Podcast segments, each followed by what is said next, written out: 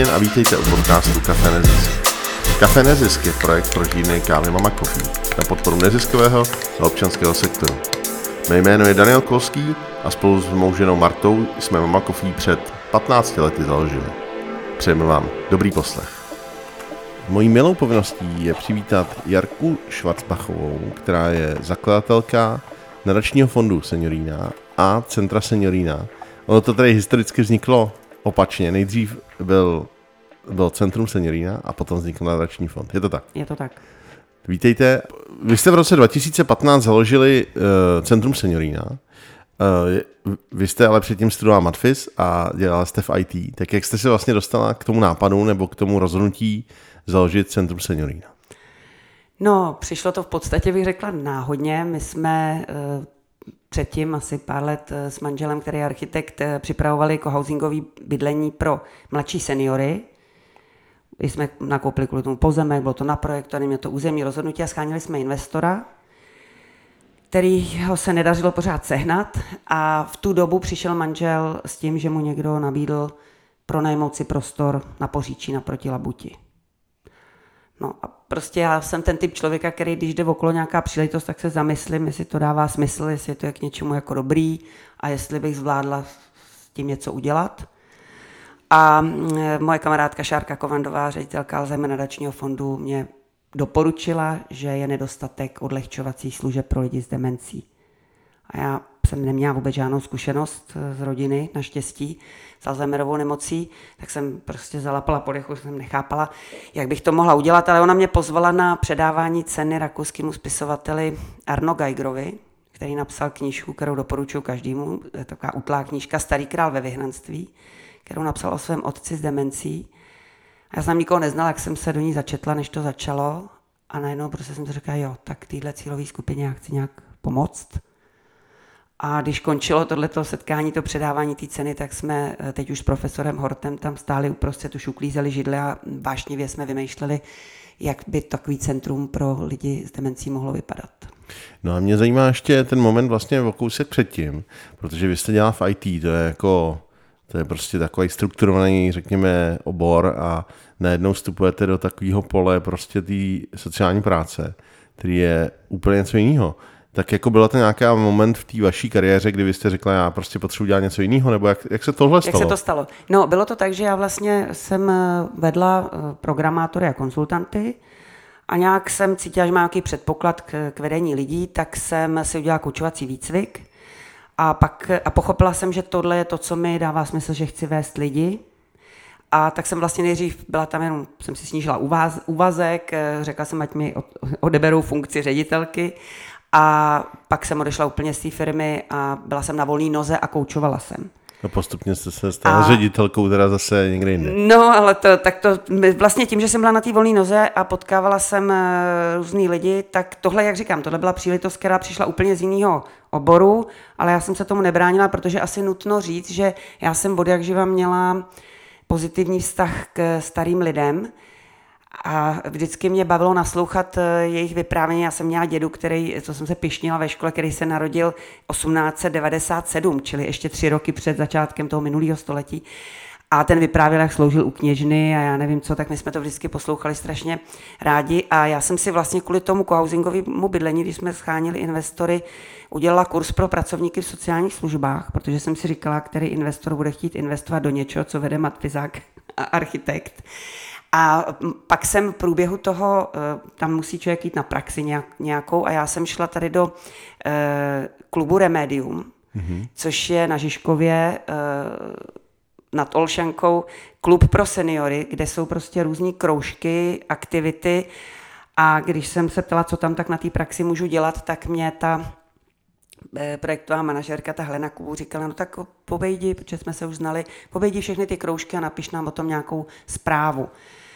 No a já jsem z toho byla úplně nadšená, protože tam sedmdesátnice, osmdesátnice jeli orientální tance, eh, jo, chodili na angličtinu, na počítače, hráli loutkové divadlo, já, takže já jsem byla úplně z toho unešená, fascinovaná. Takže ten svět těch starých lidí mě nějak není jako cizí a dokonce si vybavuju, že už někdy možná na Gimplu jsem říkala, že jednou založím nějaký penzion pro aktivní seniory, protože moje máma byla taková hyperaktivní a myslím si, že, má, že tu energii mám nějak trochu po ní, tak jsem si říkala, musí existovat něco pro starý lidi, aby se tam jako eh, vyblbli, aby měli co dělat.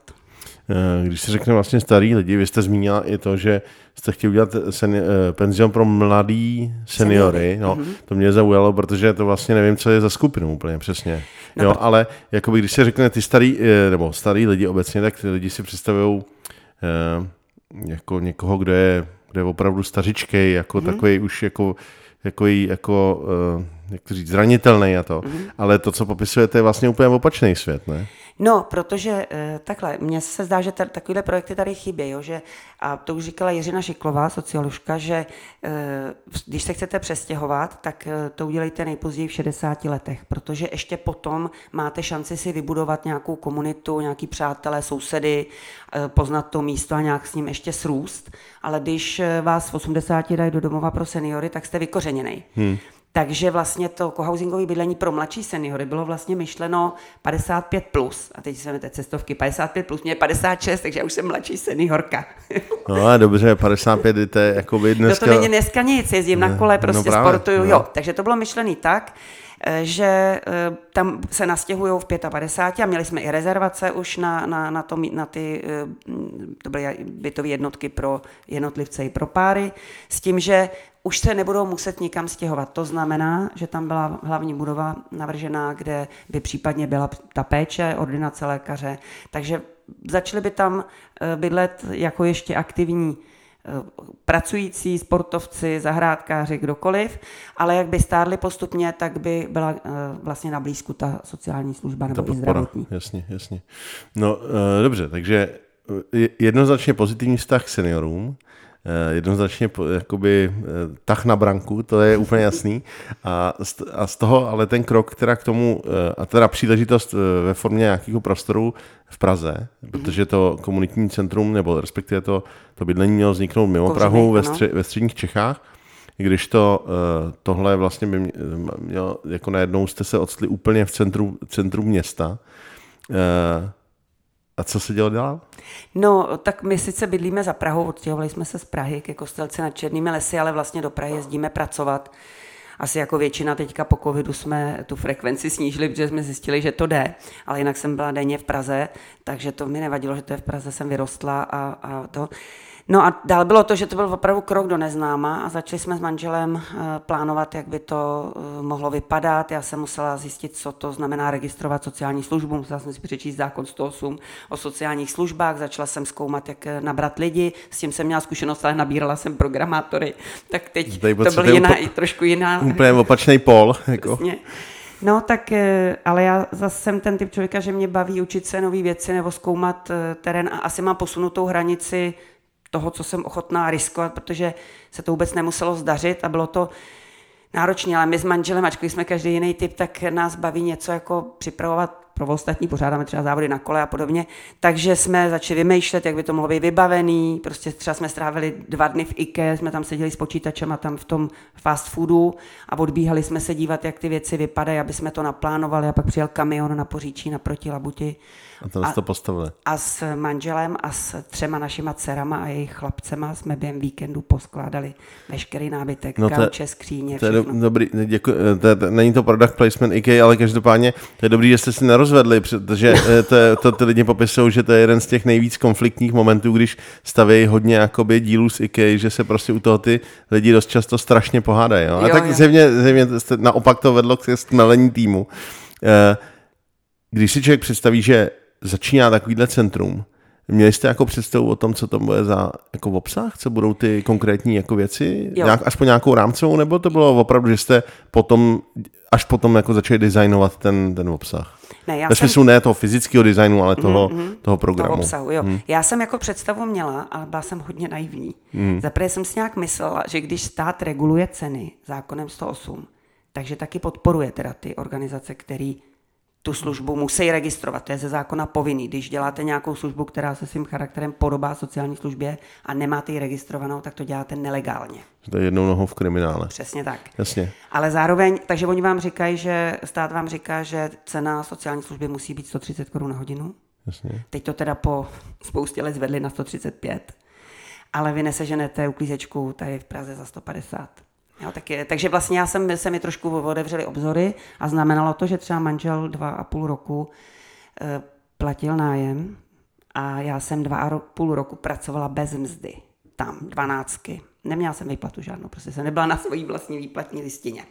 No, protože to no, bychom neufinancovali. Chápu, a jakým způsobem, co v takovém jako dost extrémním nasazení teda, eh, který jako je nasazení zjevně teda celý rodiny, nejenom vás, je ta motivace to jako v tom pokračovat, protože tohle je opravdu jako dost jako jenom dva roky prostě vlastně fungovat z jednoho platu jako rodina se třema dětma, to no. prostě jako, eh, to vytváří jako řadu pra, zcela praktických otázek. Jo, jo, jako. tak ty holky už byly dospělí, eh, samostatný, ale eh, asi to je prostě někdy si říkáme, jestli to není na škodu mít takovou vlastnost, že se nevzdávám jen tak že prostě bylo to strašně těžké v období. Ale já jsem si řekla, no tak eh, prostě na to musí nějak jít, jako to přeci to nevzdáme, jako teď už tam bylo všecko, že jo, a byly tady v obtíže i na Praze jedna prostě eh, s tou snahy privatizovat domy a podobně, nebo teď už se to snad zlepšilo, ale tenkrát to bylo prostě opravdu strašně, já jsem měla pocit, že jsem tady bojuju s mafií. A, eh, no, takže bylo to strašně těžké, ale po dvou a půl roce naštěstí můj manžel měl víc rozumu než já a řekl, tak buď toto bude jako finančně fungovat, a nebo to zavřeme, přece nejsme šílenci, hmm. protože to znělo jako šílenství trošku. Protože taky nabrat ty klienty, aby se to obsadilo, aby se to vlastně vůbec, aby aspoň někdo platil za tu hmm, službu, hmm. tak to bylo hrozně těžké, že? protože jsme neměli na reklamu, na nic prostě. Prostě jste začínali sociální službou a doplnej, jak se říká. Jo. Uh, každopádně ještě bych se teda vrátil, takže jste věděli, co, co vlastně chcete, říká, eh, popisujete to jako, že to bylo velmi naivní. Jako v čem byly ty největší třeba rozpory mezi tím, předtím, jako o to očekávání, který jste měli? No já jsem si myslela, že částečně tam budeme pořádat nějaký třeba kurzy, že to, a, a snažila jsem se o všechno možné, když dokud to bylo jako prázdný, byl tam třeba jeden nebo dva klienti. No, na, všechno to, eh, to takhle byla smlouva s tou Prahou jedna, že to bude eh, centrum, který je zaměřený na podporu eh, seniorů. A muselo to být ještě seniorů z Prahy jedna? Ne. ne seniorů ne. z Prahy. Senior, no, seniorů z Prahy, ale my jsme vlastně, když jsem dělala tu registraci, u MPSV, tak jsem ji udělala... Práce a sociálních ano. věcí pro ty, co neznají naše zkratky. Zkratky MPSV, přesně. Tak jsem udělala tu registraci pro Prahu a středočeský kraj protože sami bydlíme ve středních Čechách, takže, jsme, takže vlastně jsem mohla uh, tam brát klienty na odlehčovací službu i, já nevím, z Berouna, Skladna, z celých středních Čech. Hmm. A, takže jste začali, měli jste první klienty, první služby. Eh, co byly, a teď, teď to jakoby, jako ta, ta věc fungovala, ale nešlo to ekonomicky. Co byly ty jakoby další nějaký kroky, které se teda děly? No, jeden eh, náš známý mi e, řekl, že teda jsme opravdu blázni a proč nezaložím nadační fond, který by sbíral peníze na podporu fungování toho centra. A já jsem říkala, no já vůbec nevím, jak se zakládá nějaký nadační fond, jak to mám udělat. A on řekl, že mi s tím pomůže. Takže jsme založili nadační fond a já jsem se ptala, jak se bude jako jmenovat, nebo že když se bude jmenovat seniorína, tak si, tak, bude, tak si budou všichni myslet, že to je pro tu seniorínu. A on říkal, no teď jo, to tak bude, aspoň bude jasný, že to nevybíráme na nic jiného. Pořád jsem nějak měla pocit, že je blbý si říkat o peníze. Hmm. No, ale teď jsem za to vděčná, protože vlastně díky tomu nadačnímu fondu jsme, já tím, že jsem předtím byla z biznisu, tak jsem měla spoustu různých známých eh, vlastně ve velkých firmách, a začala jsem eh, třeba nadace ČES, počátku nám velmi pomohla, eh, takže tam doteďka žádáme vlastně o, o podporu, nějak, o nějaký eh, granty na, na nějaké naše projekty. Takže to Centrum Seniorina mm, vlastně jsme začali podporovat, zaprvé kromě té naší rodiny dotovat z toho nadačního fondu, kde teda ty peníze přibývaly pomalu, protože jsme byli neznámí a nejsme ani UNICEF, ani člověk v tísni. Založili jsme to sami na koleně, ale postupně pak jsme vlastně třeba po roce, mm, kdy byl ten fond, tak jsme s jednou kolegyní tehdejší vymysleli eh, charitativní produkt Aloizovy ponožky, který frčejí do dneška, protože to jsou ponožky, kde v páru je každá jiná. A Upozorňujeme tak na projevy té Alzheimerovy nemoci a z každého prodaného páru jde 120 korun na sbírkový účet, takže zase musela jsem vypátrat, jak založit sbírkový účet, protože my si nesmíme vydělat že jo, ve fondu, jinak bychom z toho odváděli daně a to mě přišlo absurdní, abychom odváděli daně z něčeho, co má pomáhat. Takže to jde na sbírkový účet a z toho podporujeme i nadále ten, eh, to Centrum Seniorína a zároveň ten nadační fond eh, začal dělat projekty na podporu rodinných pečujících, protože jenom to, že si odlehčejí v té péči, nestačí. Prostě potřebují právní poradenství, potřebují vědět, jak získat příspěvek na péči, eh, jak se ta nemoc bude dál vyvíjet. Takže eh, jsme společně s Alzheimer nadačním fondem spustili projekt Alzheimer Café, který už roky, 25 let, jede v Holandsku jsme se tam byli podívat, byli jsme se tam nechat proškolit a vlastně každý první úterý v měsíci je Alzheimer Café tady v Karlíně eh, v Mlsný kavce a zveme odborný hosty, psychiatry, neurology, právníky, eh, sociální pracovnice a další eh, a můžou přijít ty rodinný pečující vlastně a je to moderovaná taková beseda.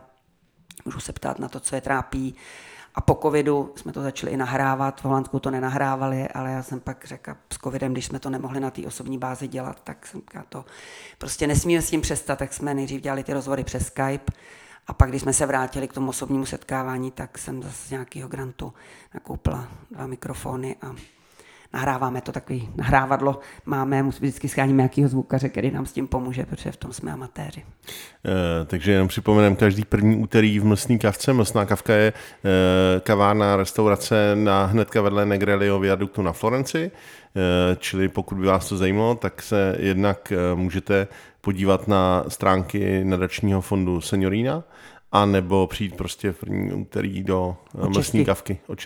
Jo. A eh, ten Alzheimer Café eh, projekt má svůj, svoje webovky, kde jsou ty další hosti uvedený, takže alzheimercafe.cz, tak tam je vždycky ten program dopředu.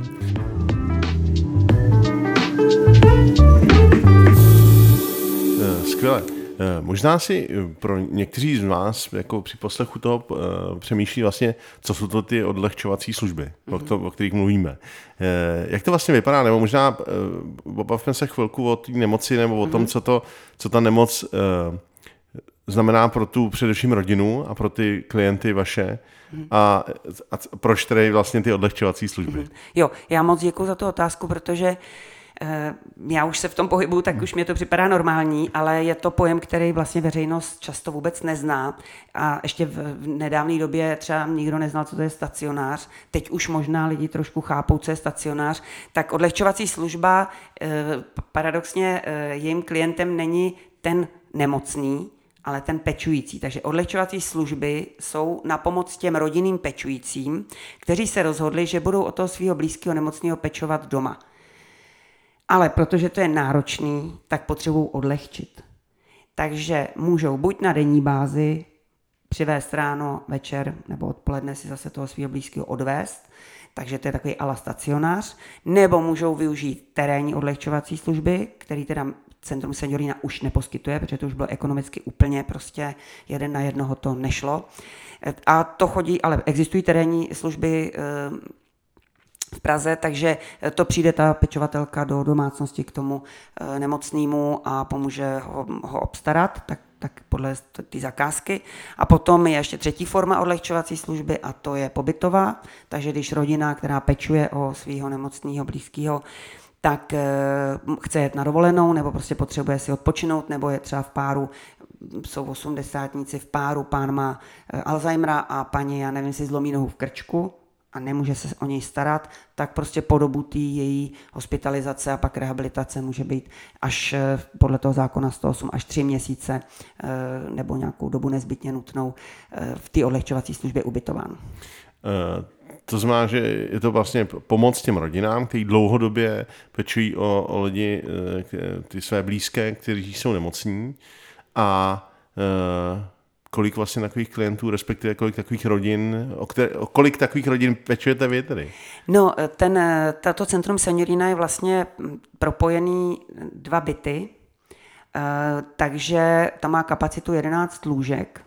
Tím, že to je relativně malý, tak vlastně tam lze uplatňovat eh, ten individuální přístup eh, k těm klientům a těch klientů, to teďka neznám přesný čísla, protože najednou se jich tam vejde 11 plus ty, co dochází na té denní bázi, takže třeba je tam 16, 15, 16 třeba klientů, ale protože se tam střídají, tak za rok obsloužíme těch rodin hodně. A jsou třeba rodiny, které to využívají, já nevím, třikrát, čtyřikrát ročně, tam na týden nebo 14 dní eh, umístí toho svého blízkého, aby si odpočinuli a jinak se o něj starají oni.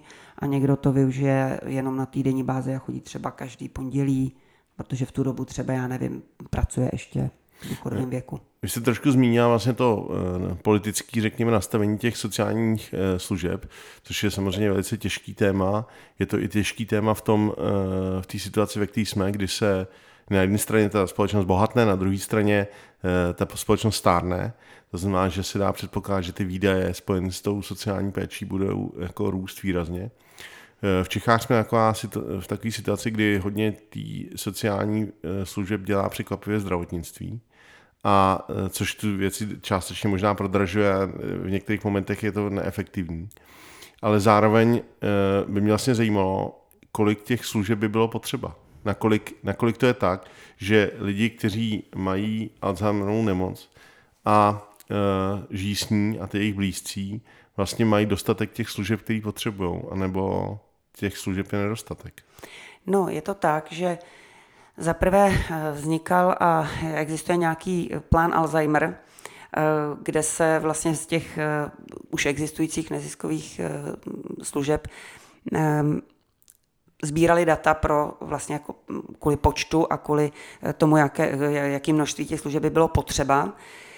A zároveň eh, je třeba, bych řekla, nechci říct nadbytek, ale není už tak těžký sehnat místo v eh, trvalém zařízení, takzvaném domově se zvláštním režimem, protože to bych skoro řekla, že rostou jak houby po, po dešti ale e, mezi tím, že ten člověk je ještě relativně soběstačný a mezi tím, že už musí nastoupit do ústavní péče, je podle mě velká časová prodleva, třeba klidně i několika letá. Eh, kdy ta rodina ještě nechce umístit toho člověka do domova se zvláštním režimem a zároveň nezvládá tu péči sama a tam chybí ten prostor pro ty odlehčovací služby. Těch je opravdu nedostatek. V Praze, v Praze jedna jsme určitě jediný a myslím, že v Praze celkově jsme jediná odlehčovací služba, která bere lidi s demencí. Jsou hmm. jiné odlehčovací služby, ale berou lidi třeba, kteří jsou imobilní, ale eh, s lidma s Alzheimerovou nemocí nebo jiným typem demence je samozřejmě náročnější práce. A takže teď jsem byla, já nevím, je to zpátky, nevím, tři neděle, na, na, jsme byli na Praze jedna na sociálním odboru a oni si to uvědomují, jsou rádi, že tady jsme, protože vědí, že těch služeb je nedostatek. Mhm. Ta, eh, vlastně ty, mm, ty momenty, kdy ty rodiny se rozhodují o tom, eh, jak vlastně dál s tím někým blízkým, kdo se dostal do, takovou, jako do takového zdravotního stavu, který vlastně vyžaduje mnohem, mnohem větší jejich eh, podporu a mnohem větší, eh, jako řekněme, eh, kapacity vlastně celé té rodiny, tak ty jsou extrémně těžký. Pracujete teda nějak i s těma rodinama? Jako kromě teda kafe Alzheimer, který už jsme zmínili, mm-hmm. tak si dovedu představit, že vlastně oni právě řeší ty, ty dilemata spojené s tím, jako jestli toho tatínka, maminku umístit někam teda do nějakého stálého ústavu nebo vlastně jak s tím. Eh, tak pokud eh, jsou to mm, rodiny, které přijdou do styku s tím centrem seniorína, tak tam je sociální pracovnice, takže s tou konzultují a někdy to je obráceně, že tam třeba ten eh, dotyčný dochází nebo ho tam vozí ta rodina už třeba dva, tři roky, a jeho stav se samozřejmě zhoršuje, protože ta nemoc je bohužel nevyléčitelná, takže ten progres prostě způsobí, že ty projevy nemoci už neumožňují, aby zůstal v odlehčovací službě a musí do té ústavní péče. Takže pak tam to s tou rodinou konkrétní konzultuje ta sociální pracovnice, pokud máme nějakou dobrou zkušenost s nějakým konkrétním zařízením, tak ho třeba doporučíme.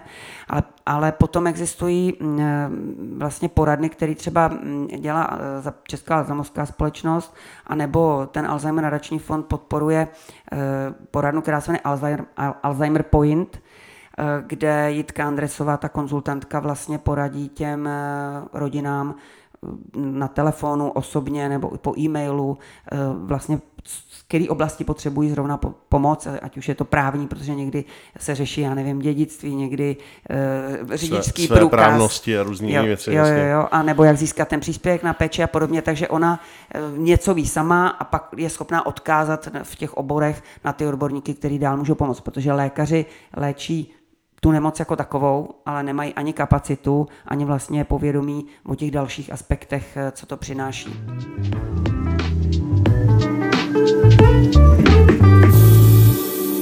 Když jsme vlastně zmínili ten začátek vás jako, jako někoho, kdo přišel z IT do, do sociální práce, říká se, všechno bych to dělal jinak. Eh, Eh, jak byste to dělala? Jestli je tam nějaká rada pro někoho, kdo třeba uvažuje, neříkám v, v, v oblasti Alzheimera, ale v oblasti třeba nějaký sociální služby nebo, nebo právě jako změny svého eh, momentál, nějaký svý momentální kariéry, eh, co byste udělala? Co bych dělala Nebo co byste někomu doporučila v takový ro, ro, jako No já právě vůbec nevím, jestli bych to někomu doporučila. Protože to bylo opravdu strašně těžký období. Jo? Tak já bych si nevzala na triko, že někomu bych řekla, ať to zkusí taky, protože to bylo strašně náročné. No ale není teda potom vlastně možná ta rada to, neskoušejte to, ale jako přijďte do něčeho jiného, co už existuje a tam nabídněte tu kapacitu. Jako, eh, jo, jestli, jestli Určitě, vlastně, jestli jo, jo. vlastně to, než to vybudovat celý, tak, eh, tak přijďte do senioríny, my vás prostě potřebujeme jako schopnýho... No tak to každopádně, jako schopných pečovatelů a pečovatelek není dostatek, to je další věc, to taky souvisí s tou finanční stránkou věci, protože pokud nebudou dobře ohodnocený, tak prostě neseženete kvalitní lidi.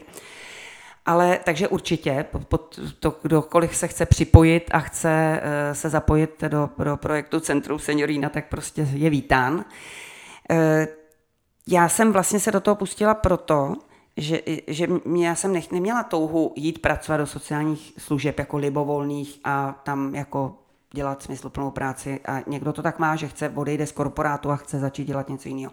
Mě baví budovat věci, já jsem ten budovatel prostě primárně. A navíc se mi chtělo ty věci dělat jinak, a líp. Nechtěla jsem se zařadit do fronty těch, který jsem tam properou černý ovce. Teď už se to hodně zlepšilo, ale prostě bylo období, kdy se řeklo sociální služby nebo LDNK a to radši byste prostě umřel doma, než byste vstoupil do takového zařízení. Prostě byla to, byly to mýty, ale někdy samozřejmě ty černý ovce přispěly k tomu, že si to veřejnost myslela, že sociální služby jsou strašná věc. No, abych radši umřel doma, než do jakéhokoliv zařízení, no. ale na druhou stranu, nevím, jestli ty mý blízký by jako by to dali, jo, vlastně. No. To, je ten, to je asi to klíčový téma, co vlastně jako společnost řešíme, že jo. No a tak prostě mně se chtělo dokázat to, že lze dělat sociální služby tak, že se nemusí ta rodina bát toho blízkého tam dát, že ví, že o něj bude dobře postaráno a že eh, bude mít aktivity, které jsou jemu na míru, že tam je bezpečno a vlastně kdokoliv se podívá na eh, facebookovou stránku Centra Seniorína nebo na stránky Centra Seniorína, tak vidí těch aktivit, prostě to je taková pestrost, že eh, já sama se z toho raduju, že to vlastně funguje už 8 let takovýmhle způsobem a já sama bych se tam nebála svýho rodiče Eh, umístit. Když eh, vlastně eh, jako blížíme se tomu tématu toho, jako jakým způsobem se ta společnost stará o svý seniory, jakým, jako, jak vy to vlastně s, tím, s tou zkušeností a s tím náhledem jako vnímáte? No, já vlastně bych ještě možná doplnila jednu takovou věc, kterou se mi chce taky změnit, asi já jsem taky osvětový typ, tak bych to chtěla zmínit, že je těžký získat podporu na péči o seniory, protože si většina řekne, no tak prostě už měli hezký život, jak už to mají za sebou, tak prostě radši budeme podporovat nemocné děti. Jako sociální podpory není nikdy dost, ani finanční. Vždycky mi je líto, teď nedávno jsem se setkala s jednou holčičkou, která prostě je nemocná. To je v pořádku, ale vlastně jak k tomu přijdou ty seniori a ještě potažmo ty jejich rodiny, protože vlastně o ty pečující se nikdo nestará. Takže třeba i ve firmách eh, zaměstnavatel eh, má nějaké benefity a můžou jít do fitka na angličtinu, dostanou příspěvek na tábor pro dítě, no ale nikdo nedostane příspěvek na odlečovací službu pro svého tátu nebo mámu. A já jsem byla součástí jednoho projektu v době, kdy jsem teda koučovala na, na volné noze, tak s, s Gender Studies, asi znáte, eh, mě oslovili a měli takový projekt, který jsem měl mezi péčí a prací. A uh, objížděli jsme společně s, s kolegyní z Gender Studies, která znala ty tvrdý data. Já jsem tam byla jako ten coach, který měl pomoct těm lidem nějak ještě mm, se nastartovat zpátky do pracovního života. A objížděli jsme úřady práce v České republice ve velkých městech, v Brně, v Olomouci jsme byli v Hradce Králové a dalších. A oni nám vždycky vytipovali lidi 45+, plus, kteří jsou v evidenci úřadu práce jako nezaměstnaní, protože přišli o práci z důvodu toho, že pečovali o někoho blízkého. Mm-hmm. Neuvěřitelná věc. Na mě to tak strašně zapůsobilo, že jsem si řekla, no tohle přece není možný. Něco se musí udělat předtím, než spadnou ty lidi do té pasti, do té propasti. Protože když vám je, já nevím, 58 a sedm let jste pečoval o svého tátu nebo mámu a přišel jste kvůli tomu po práci, jste naprosto vyčerpaný, on nakonec teda zemřel. A teď vedete... Protože, pres... protože zemřem všichni. Zemřem všichni, jasně, no jasně. přesně, ale jasně. a oni jsou vyčerpaný tou péčí, úplně vypadli z toho pracovního režimu a teď já nebojím se to říct jako troska, jdou v 58 letech žádat o práci. No zaměstnal byste je? Ne. No, já bych je možná na nějaký pozici zaměstnal, ale otázka... Já jsem je viděla a myslím, že ne. My jsme měli jednoho kolegu, který takhle eh, pečoval o svého uh, chána a, a je to jako určitě silná, silný téma, jakoby, jo. Moje žena dělá prostě v cestě domů, která se zabývá jako odcházením a, hospicovou, a hospicovou péčí, čili mm, jakoby vlastně umíráním doma. Mm-hmm. A e, jako vidím ty příběhy docela často, bavíme se o tom, čili si dovedu představit, ale tam, tam, jakoby tam jsou ty příběhy rozdílné v tom, že mnohdy to je jako třeba rychlá situace, jo? že to není, že někdo pečuje pět let o svého blízkého. Čili ta, ta, ta, ta dlouhodobost je v tom jako hrozně silný aspekt a vlastně si dovedu představit, že to člověka úplně semele do stavu, že vlastně jednak nemá žádnou ambici, jednak je vlastně opravdu fyzicky i psychicky jako hodně unavený. A e, je teda otázka, co pro to ten stát dělá, aby tyhle lidi získal zpátky. No, no a nejen stát, ale vlastně spíše to... Nebo ta společnost. Já, no, ta myslím, společnost, no. i, ty zam, no. i ty zaměstnavatele, tak já vlastně v tu dobu, když jsem tohle měla, byla v tomhle projektu, tak jsem začala vymýšlet, co by se dalo dělat teda předtím a že teda je potřeba oslovit zaměstnavatele, e, nějaký personalisty a, a, a CSR manažery, e, kteří řeší prostě ty benefitní systémy a podporu svých zaměstnanců, aby do toho zařadili i to, že je potřeba podpořit ty zaměstnance svoje, který o někoho pečují, tak, aby zvládli i tu práci, i tu péči. A měla jsem tu výhodu, že jsem teda přišla z toho biznesu, takže jsem se znala, eh, často to byly teda ženy, protože v tom IT, když byly nějaké aktivity různých obchodních komor, eh, Women in Business, tak já jsem tam byla jediná žena manažerka v té IT firmě, tak jsem tam chodila a potkávala jsem se se spoustou žen na manažerských pozicích. A tak jsem vlastně svolala takovou pracovní skupinu, kde byly zástupky nevím, z Moneybank, z Metrostavu, z HPčka a dalších. A společně jsme vlastně jako přemýšleli, to byly personalistky nebo personální manažerky, eh, co udělat a vím, že ve dvou firmách dokonce udělali průzkum, nějaký diskrétní průzkum toho, eh, jestli tam jsou eh, pečující o dospělou osobu, ne, nemyslím teď o děti, a co by, pro, co by jim pomohlo. A ten, já to dělala v době, kdy jsem vedla to centrum a bylo to ty první dva roky, kdy jsem prostě to padala na ústa, slušně řečeno.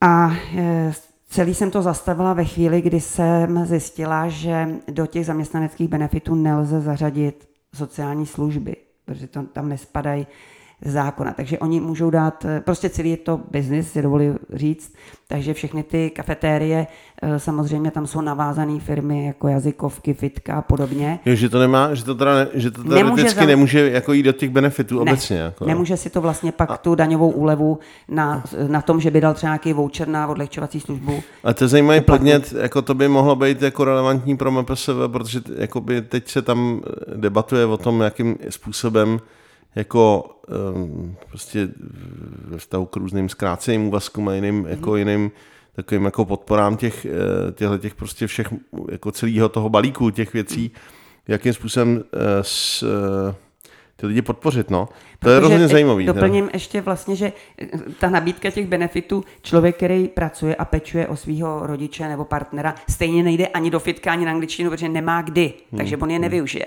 Hmm. Jo? Takže tohle mě úplně vlastně, a teď já nejsem ani lobbysta, ani bych prostě nemohla do politiky, protože prostě já jsem poměrně vznětlivá osoba, takže mě, mě by to, mě ani nikomu jinému by to neudělalo dobře.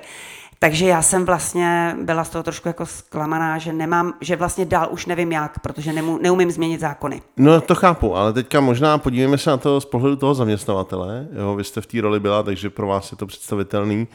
E, jako, co jsou ty podmínky, které by ten zaměstnavatel měl připravit pro někoho takového? Jednak je ta jako úplně normální, řekněme lidská, e, jako ten přístup v tom, že se o tom může z té práce bavit a že, mm. že prostě potřebuje tuhle tu jako podporu, že, že to ty lidi okolo chápou. Ale druhá věc je, i když si to možná nedovedu vůbec představit, ale druhá věc je prostě, co by byly ty další jakoby věci, jo? protože já to zase musím si přiznat, že já dost často úplně přirozeně chápu, eh, že když ty lidi vlastně mají nějaký silný téma, eh, a já pracuji především s mladými lidma, tak to silný téma je třeba jako eh, materství, jo? logicky, nebo otcovství. Mm-hmm. Takže oni vlastně jakoby úplně změní ten fokus. Vlastně správně, jakoby to je přece to, co ta společnost chce, že jo? aby to byly dobrý mámy, dobrý tátové, dobrý prostě rodiče. A logicky teda oni z toho úplně plného fokusu na tu práci a svý koníčky najednou mají strašně silný téma, který je důležitý. A, e, a já jako zaměstnavatel, jako jediný, co můžu říct, jako to, je, to, to dá smysl, jako je to důležitý. A, a, a tak trochu musím počítat s tím, že oni tu svoji určitou stoprocentní kapacitu, kterou dávali, najednou musí dělit i mezi věci, které jsou mimo tu práci. Logicky, protože zase mám doma nemocní děti, tak prostě nebudu mít prostě ten výkon, co jsem měl. A, ale to je součást normálního života, že? to je přece úplně normální. Jako... To znamená, tahle ta situace je podobná. Přesně tak. Jo, a myslím si taky, že eh, každý k tomu přistupuje jinak. I k tomu rodičovství, i k tomu, i k té péči o ty rodiče. Jo, já mám, jak jsem říkala, tři dcery, eh, takže ně, některá se chce vrátit eh, do práce prostě v podstatě okamžitě, jiná by si nedovede představit, že, že to dítě svoje dá někdy do nějakého zařízení. Prostě každý to máme jinak, je to prostě v pořádku. Ale myslím si, že mít děti je jako normální, jinak bychom tady ani my dva neseděli, že jo. Ale eh, když se týče, řekne demence, tak to má takový trošku jako ještě stále negativní jako e, podtext, nebo se za to třeba někdo stydí, že má, jeho táta má demenci. Málo se o tom mluví, je to furt ještě trochu tabu a navíc to, že vám zavolají ze školky nebo ze školy, že vaše dítě je nemocný, ať si pro něj přijedete, to, to tak je člověk připravený. Tak, to je, tak to je OK. Ale když vám sedmkrát denně volá uh, vaše máma, Eh, a ptá se na to samý a vy furt se rozlišíte, jestli teda ty vaši kolegové vidí, že to furt zvedáte a furt ty říkáte, jo, mami už mi to říkala, jo, eh, tak eh, v té práci to nechcete úplně prezentovat, protože mimo jiné se bojíte, že ten zaměstnavatel zjistí, že máte jiný fokus, nebo že se vám změnil ten fokus ze 100% na práci na toho rodiče, protože se chcete o něj postarat. A tak si myslím, že je potřeba v té společnosti o tom mluvit a že by měnit, změnit to nastavení, aby lidi, kteří se dostanou do této situace, jsou zaměstnaní, eh, tak když dostanou tu podporu od toho zaměstnavatele, oni budou pětkrát víc loajální, protože se na jiný místo je těžký. Hmm. A, ale je potřeba prostě o tom víc mluvit a um, nestydět se za to, že v rodině prostě Alzheimerova nemoc je jako každá jiná prostě a ještě je pekelná teda. Hmm. Vy jste vlastně uh, jako zmínila to téma uh, těch nemocí jako určitý velkého stigmatu, jako, že to je něco, co vlastně s čím ještě úplně neumíme pracovat. Uh, mění se to nějak, nebo je to, nebo je to pořád ještě takový zacementovaný? Jako? Tak já tím, že už v tom nějak jsem 8 let, tak mně přijde, že se to mění. Jo? A vlastně taky já se snažím, a proto jsem třeba i dneska tady e, za to ráda, za tu příležitost, mm, Myslím, že se to mění, no, ale nejsem schopná to posoudit, protože třeba e, o těch sociálních službách odlehčovacích e, se prostě pořád ještě ví málo a nevím, jak to jako víc roztroubit do světa, protože mm, samozřejmě nemůžeme obsadit všechny, já nevím, věhlasní deníky a, a v české televizi, ale teď se to možná změní. Teď mě vlastně napadla jedna věc. E, chystá se, už je natočený film, jsem ho i viděla, Tancuj Matildo, na ten se strašně těším, že půjde do kin, takže mi vlastně e, režisér Petr Slavík a jeho manželka Nataša Slavíková, spoluscenáristka, producentka, e, natočili film, kde Karel Roden hraje syna, který pečuje o svoji mámu s Alzheimerem, kterou hraje Regina Rázlová. Je to velmi dobře udělaný a ten film bude na konci listopadu mít premiéru. A k tomu, a to za to jsem jim strašně vděčná, Eh, budou následovat různé diskuze. Včera jsme si vymenovali, vyměňovali zrovna e-maily, eh, koho všeho pozvat do různých debat, tak, aby se vyjadřovali z těch různých oborů, které jsme tady vymenovali, eh, k tomu, co to přináší mít Alzheimera a pečovat v blízkého s Alzheimerem. tak tancuj Matildo, konec listopadu, prostě běžte se svými blízkými, podpořte film a zároveň se stavte nějakou debatu, která následně bude probíhat. Vy fungujete jako spolek od roku 2015. Dva a půl roku jste to teda financovali jako rodina furt o tom přemýšlím jako a zdravím celou vaší rodinu, která zjevně uh, má, jako podporuje svoji maminku jako její, její prostě její uh, blá, možná bláznivé, ale, ale za to prostě nakonec realizované nápady. Podařilo se vám vybudovat uh, odlehčovací uh, službu prostě na Praze 1. Uh, co jsou nějaké další úspěchy, které by vlastně, který za těch uh, 7-8 let teďka vnímáte a eh, z čeho, hlavně co vám jako udělalo radost z toho a co, mm-hmm. jak, jak, jak, to vlastně, jak se ohlížíte za těch 8 lety? No, dělá mi radost eh, za prvé to, že to centrum opravdu funguje a po pěti letech, těsně před příchodem covidu, eh, jsme získali vstup do sítě poskytovatelů pro Prahu, takže to znamená státní dotaci pět let vlastně to, jsme to tahli bez státní dotace. Tak to byla obrovská úleva, bez toho bychom ten covid nepřečkali, to mi je jasný. Takže z toho jsem měla obrovskou radost. Taky mám radost z toho, že jsem eh, po sedmi letech eh, téhle vyčerpávající řídící práce a budovatelský byla tak vyčerpaná, že mm, jsem už chtěla si odpočinout a měla jsem výbornou eh, kolegyni, zástupkyni ekonomku Lenku Václavíkovou. A tu jsem jednou při předvánočním obědě přepadla s otázkou, jestli by to nechtěla vzít po mně. A ona řekla, že se musí na to vyspat a vzala to. Takže od března, eh, od 1. dubna 2022, či teď je to rok a kousek, je novou ředitelkou Lenka Václavíková a co mi dělá radost je to, že vlastně ty hodnoty, s kterými jsem vlastně ty služby nastavovala, eh, prostě kdykoliv se tam podívám, eh, tak, tak se držej a ty klienti jsou tam prostě šťastní. Tak to, to, to mě dělá obrovskou radost, protože vybudovat něco, co by pak nefungovalo nebo by nějak se degradovalo, to z toho by neměl radost asi nikdo.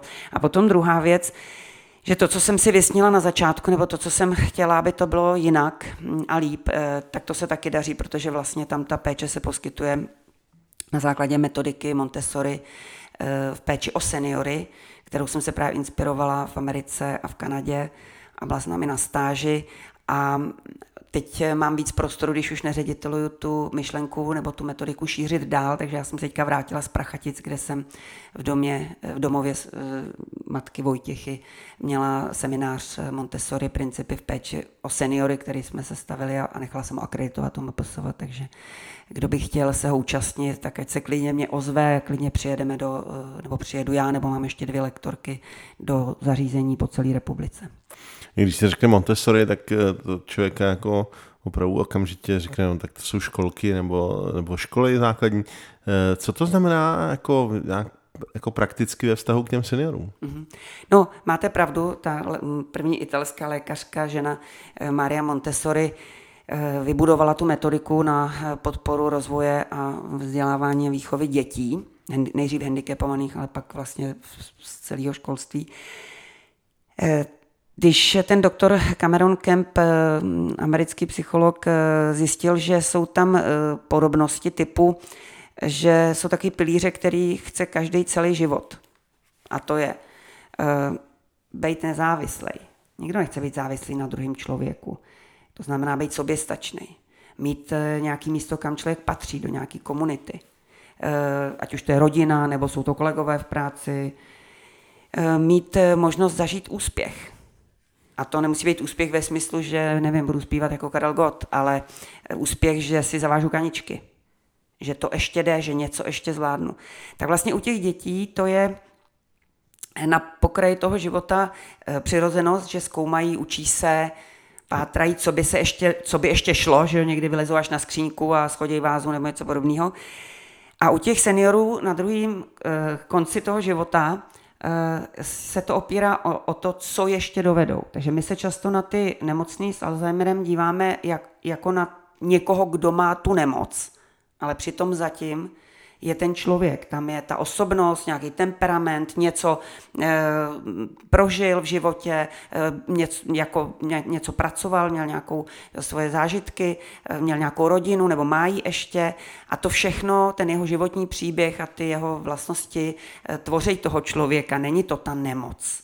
Takže e, vlastně od toho, co už nezvládne, jako třeba taková věta, kterou jsem slyšela od jedné klientky, ona už mě do, do kuchyně nepustí a myslela dceru, je, smut, je smutná věta, že už nemůže dělat to a tamhle to. A samozřejmě, že někdy hrozí, že já nevím, nezavře plyn nebo by mohla vyhořet. Je to pochopitelný.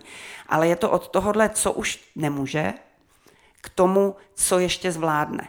Takže ta metodika Montessori zaměřená na seniory je podporující v tom, aby ještě zvládli úkony, který, na který ještě mají tu dovednost. Je to nějaká aktivizace, která e, posiluje třeba ještě motoriku nebo i ten kognitivní trénink, ale někdy jsou to takové zábavné věci, které pomáhají třeba, e, teď jsme se včera bavili o tom, třeba takový e, kafemlejnek, točit rukou a mlet kávu, u toho voní káva, takže ten, ty smysly se nějakým způsobem Eh, aktivizují. To my silně podporujeme tohle. No, to no vidíte, to, to, to, to, to mě ani nenapadlo. Tahle souvislost, no tak prostě něco je mezi nebem a zemí, tak to tady vyšlo ven. Takže mletí kávy doporučuji určitě, tady v Mama Coffee. No, eh, a mimo jiné teda, tak jak ta Maria Montessori pro ty děti připravovala takzvané připravené prostředí, kde vlastně ty aktivity byly nachystané, tak u těch seniorů to znamená podpůrné prostředí proto, aby se ještě líp orientovali, například, aby trefili na toaletu. Takže třeba ta gerontoložka Gail Elliot, u který jsem byla na té stáži a dokonce jsem byla u ní doma ubytovaná, protože je velmi jako vstřícná, ochotná, výborná žena, Eh, tak i doma, protože její maminka měla Alzheimera, tak měla šipku na toaletu, eh, měli označený šuplíky, co kde je. Takže i v centru seniorína i na klavíru je napsaný, že to je klavír, na akváriu, že to je akvárium, protože vlastně ty lidi ztrácí to názvosloví vypadává vlastně i ty řečové schopnosti postupně, tak aby ten člověk co nejdíl si zachoval tu důstojnost, to vědomí sama sebe a orientace se v tom prostoru, tak to prostředí vlastně tomu napomáhá. Tak je to velká propracovaná metodika. Když jsem v těch prachaticích měla 8-hodinový kurz, tak řekli, že to by bylo tak na tři dny, tak myslím, že se to nevejde do celého tady našeho rozhovoru, jo? Ale, to ne, ale asi ale, takhle, jestli to takhle stačí. No, no určitě, nám, jako minimálně si dovedu mnohem líp představit, co to, co to vlastně reálně znamená. Eh, obecně eh, si myslím, že eh, jako je důležitý uvažovat o těch různých lidech právě třeba v tom prostoru a v tom, obzvlášť v tom veřejném prostoru, že jim prostě hodně pomáhá jako i určitý významný body pro, tý, jako pro tu jejich navigaci. A je to něco, co hodně zjednodušuje pohyb vůbec v pohyb lidí venku a pohyb lidí právě v tom veřejném prostoru. Když jste říkala, co vlastně ještě zvládnem, eh, tak jaký jsou vaše plány? Co, co, co ať už je jako Centrum Seniorína nebo Nadační fond, co ještě teda zvládnete? Jo, jo, jo, já doufám, že ještě něco zvládnu. Eh, a mezi ty moje plány nebo vize, eh, já když jsem to před těma osmi lety zakládala, tak já jsem si nějak myslela, že třeba do dvou let budu mít síť center seniorína eh, po Praze a ve velkých městech České republice. Tak to jsem záhy vystřízlivěla z tohohle nápadu, prostě, protože jsem byla ráda, že utáhnu to jedno. Ale teď už to tak je.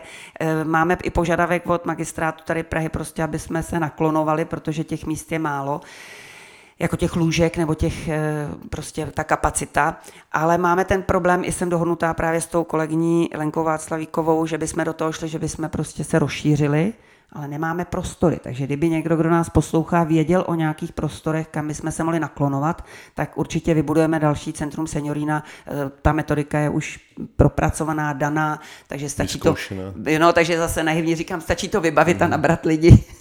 A můžeme... Opět zdravíme do IKEA. A... a můžeme pokračovat. A to je, co se týče toho centra, co se týče toho nadačního fondu, tak tam vlastně kromě Alzheimer Café jsem, když se mi uvolnili ty ředitelské ruce, tak jsme spustili podcast Alojzovy otázky, kam teda jste Kdo srdečně zván. Alois Alzheimer. Ale, ale no, vy máte Alojzovi, no. no vydá, tak to vysvětluji Alojzovi eh, ponožky, já jsem teda jedný od vás dostal, za což moc děkuju. A, na té krabici to je totiž napsáno. Aloisové ponožky nesou jméno po lékaři Alizovi Alzheimerovi. V páru je každá jiná, protože najít knihu v lednici, mít každou botu i ponožku jinou, je pro lidi trpící Alzheimerovou nemocí normální. Tak ty můžete si koupit eh, v seniorině A nebo taky na Alze. Nebo taky na Alze, nebo, nebo taky v Kafe Nezisk. Ale eh, Přesně já tak. jsem vás přerušil, pardon, takže No a takže eh, jsme spustili podcast Alojzovy otázky, kam si zveme vlastně různý odborníky eh, z řad lékařů eh, nebo, p- nebo sociálních pracovníků, ale zveme si taky rodinný pečující, aby sdíleli ty svoje zkušenosti. Teď eh, vyšel minulý teď, teď v úterý, myslím, eh, díl eh, s Alenou Kastelic, která pečovala o svého manžela, který tu nemoc, tu diagnozu bohužel získal ve 45 letech, tak to je takový extrémní eh, případ, velmi silný příběh. Tak to si můžou posluchači poslechnout. A potom máme vlastně YouTube kanál, kam eh, ty nahrávky vlastně taky zveřejňujeme, jak z těch Alzheimer Café, tak z těch Alzheimerových otázek a jsou tam online aktivizace, tak já bych chtěla, aby tam toho přibývalo víc, protože to je vlastně na podporu těch rodinných pečujících, tam nějaké cvičení na židlích, kognitivní tréninky, ehm, je tam arteterapie, muzikoterapie, všecko možný. No a eh, No to by mě asi tak stačilo naklonovat Centrum Seniorína a dělat víc v tom nadačním fondu pro ty rodinný pečující, protože do té politiky se opravdu nechystám, že bych měnila zákony, aby to tady bylo, eh, co se sociálna týče, lepší, tak na to ambici nemám. Takže uh, budete ten, uh, ten silný článek, který budete dělat ze spoda prostě. Uh, A ukazovat, že to jde. A ukazovat, že to jde, ale zároveň tím zdravíme i politiky, protože uh, naopak uh, my potřebujeme to, aby to šlo lépe a jednodušeji, možná bez uh, mnoha různých byrokratických oříšků a tak dále. Eh, Když jste zmínila, že by eh, se vlastně eh, jako vytvořili další eh, centra seniorína, bylo by ty centra i mimo Prahu? Jako No. Máte ambice, aby to bylo i jako v dalších krajských nebo jiných městech? Jako určitě, no. Teďka jsme, teď jsem, eh, jsem v jednání s nějakou, s nějakou organizací, která někde, myslím, u, u Mníšku pod Brdy nebo někde v takovéhle eh, dojezdové vzdálenosti. Tam u těch odlehčovacích služeb je problém ten, že mm, třeba úplně na venkově se to nevyplatí nebo respektive neobsadí, protože ta eh, osídlenost není tak hustá a tam už pak teda ty rodiny třeba využívají eh, až ten domov se zvláštním režimem, eh, protože tam za stolik těch lidí, kteří by sem tam někoho na týden umístili do odlečovací služby, eh, tak jich tam tolik není. No ale velký města, jako já nevím, Brno, Ostrava, potřebovala bych k tomu nějaký spojence, protože sama už bych se do toho nechtěla pouštět. Úplně chápu. Budování týmu je prostě zásadní a speciálně v takhle náročném tématu. Zmínili jsme ještě to, že vy hledáte prostor, jak by ten prostor měl být velký aspoň. No, tady to centrum seniorina má asi 300 metrů a měl by mít určitě vstup do nějakého vnitrobloku nebo na nějakou pidi zahrádku, aby se dalo jít ven, protože tady centrum seniorina na proti Bílý labuti má balkon jenom. A to mi je málo. Jako, já jsem si nemohla vybírat, prostě to byla náhoda, že zrovna to přišlo, ale teď ten, ten druhý prostor určitě bych měla podmínku, aby se dalo jít ven. Udělat zahradu. Že pokud někdo máte prostor přes 300 metrů se zahradou, tak můžete mu dát hodně smysluplný eh, obsah a eh, zároveň mít eh, dobrého dlouhodobého nájemce, a to sice seniorínu. Eh, Hrozně moc děkuji za rozhovor. Eh, Držím hrozně moc palce na všechny aktivity. Eh, Ještě jednou bych všechny pozval k tomu, abyste si oblékli každou ponožku jinou, eh, Aloizovy ponožky, eh, a nebo teďka prostě dali dárek někomu jako Aloizovy ponožky, protože to samozřejmě je hezký dárek, takový kreativní taky svým, svojí formou, nádherně zabaný v hezký krabičce. Můžete se pro ně stavit i konec konců v kafe Nezisk na Pohořelci, a nebo se stavit na Alzheimer Café každé první úterý v měsíci v kavce v mlsné kavce v Karlíně. Eh, Moc moc děkuju za rozhovor Já taky moc děkuji za příležitost. a přeju hodně štěstí. Díky moc. Mějte se krásně. Tohle je podcast Kafe Nezisk. Děkuji, že jste poslouchali náš podcast. Mé jméno je Daniel Kolský a budeme velice rádi za zpětnou vazbu, ať už prostřednictvím sociálních sítí, anebo e-mailem na e-mail info Děkujeme. Osobní doporučení často pomůže víc než cokoliv jiného. Pokud se vám náš podcast líbil, řekněte o něm svým přátelům nebo ji sdílejte na sociálních sítích. Pomůžete tak šířit dobré slovo, dobré jméno zapojených neziskových organizací. Děkujeme a mějte se fajn.